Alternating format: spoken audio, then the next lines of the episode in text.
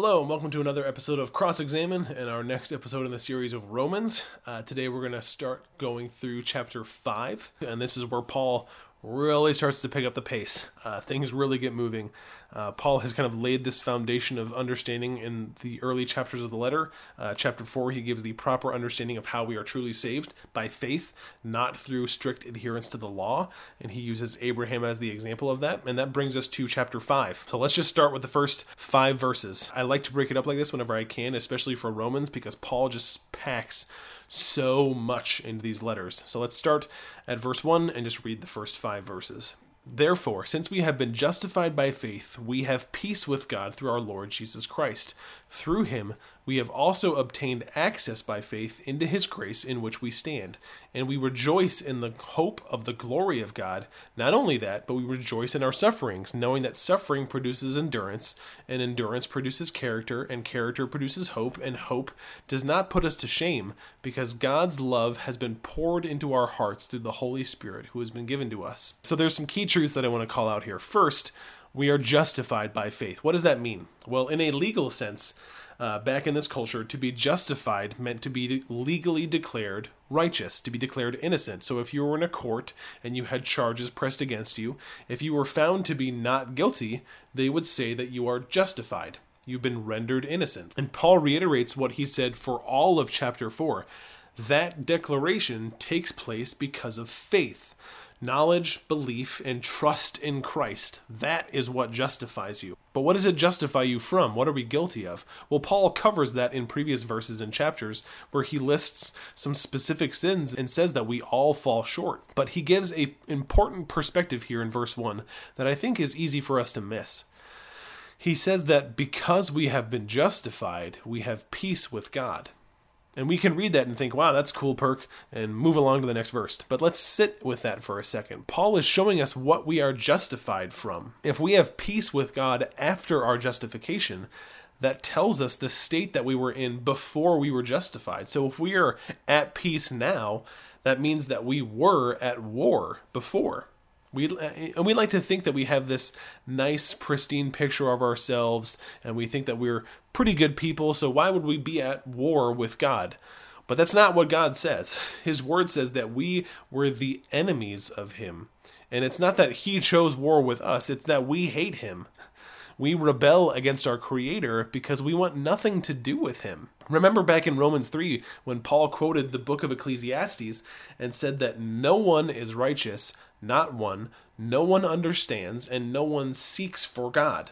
There is no fear or reverence for God in their eyes. The picture of us before Christ is not of a sweet, good person who's kind of lost their way and is trying to find their way back. No, far from it. The the proper picture of our life before Christ is open rebellion and opposition to him. That's what Paul has been hammering home to the church in Rome in this letter. The wrath of God directed on people is deserved.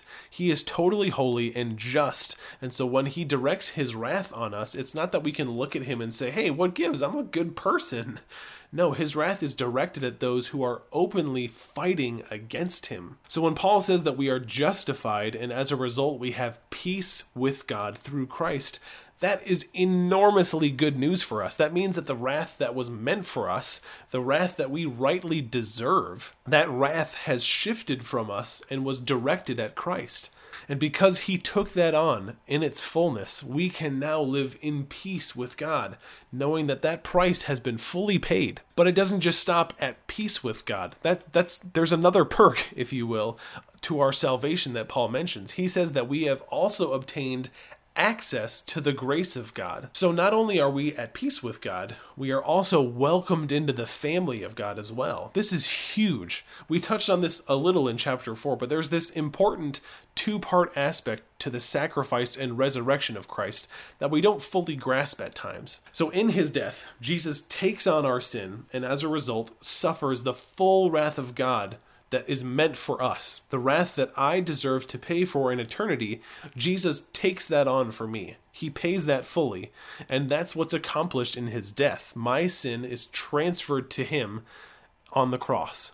But he didn't just die, he also rose from the dead, and in that, his sacrifice is validated as fully sufficient for God. And he, Jesus, and his people, you and me, if we place our faith in Christ, are declared righteous, totally innocent.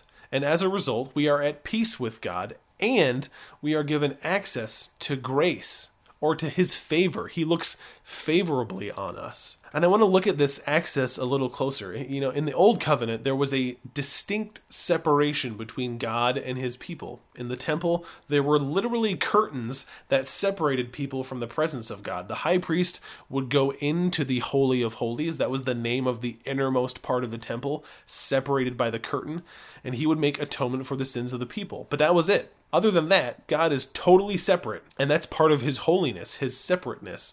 Holiness means separate or otherness. God is totally other to us. He is pure, separated, and so there was an understandable separation from his people.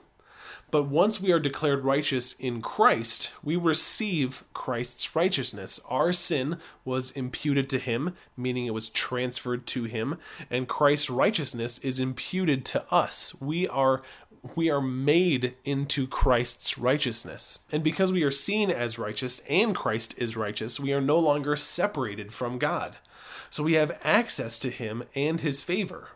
The Greek here for access actually means the freedom to enter. So think of it like your own home. You can enter into your own home and no one is going to question you and say, hey, you don't belong here. The same is true here. And this truth changes our perspective on life. Paul says in verse 3 that now we can rejoice in our sufferings because it goes through this chain that leads to hope and love in Christ. He says that suffering produces endurance, endurance produces character, character produces hope. And we, we, we see this in chapter 4 when Paul mentions Abraham. Paul points out that Abraham had reason to doubt God's promises. He could have taken his own suffering and turned into this downward spiral of doubt and shame. But chapter 4, verses 19 and 20 said that he did not weaken in his faith, and that no unbelief made him waver, but that he actually grew in his faith. And that's true for us too. I have had so many circumstances in my own experiences uh, and have heard countless stories from others that suffering and hard experiences have grown their faith and strengthened their relationship with God.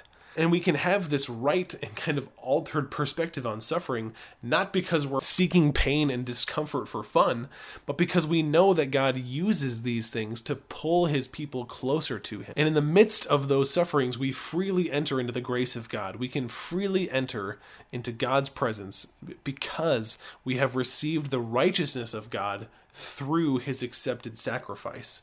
And we accept this and are declared righteous because of our faith in him. It's this beautiful, unbreakable chain of salvation that God has put before us, and it's not just for unbelievers. I need to hear this as much today as I did 15 years ago when I became a Christian. You need to hear this and be constantly reminded of who you are and what you've been given. And, like Paul said, the result of this the result of standing in that grace, standing in the favor of God rather than being at war with Him, the result of that is being able to rejoice in the hope and the glory of God.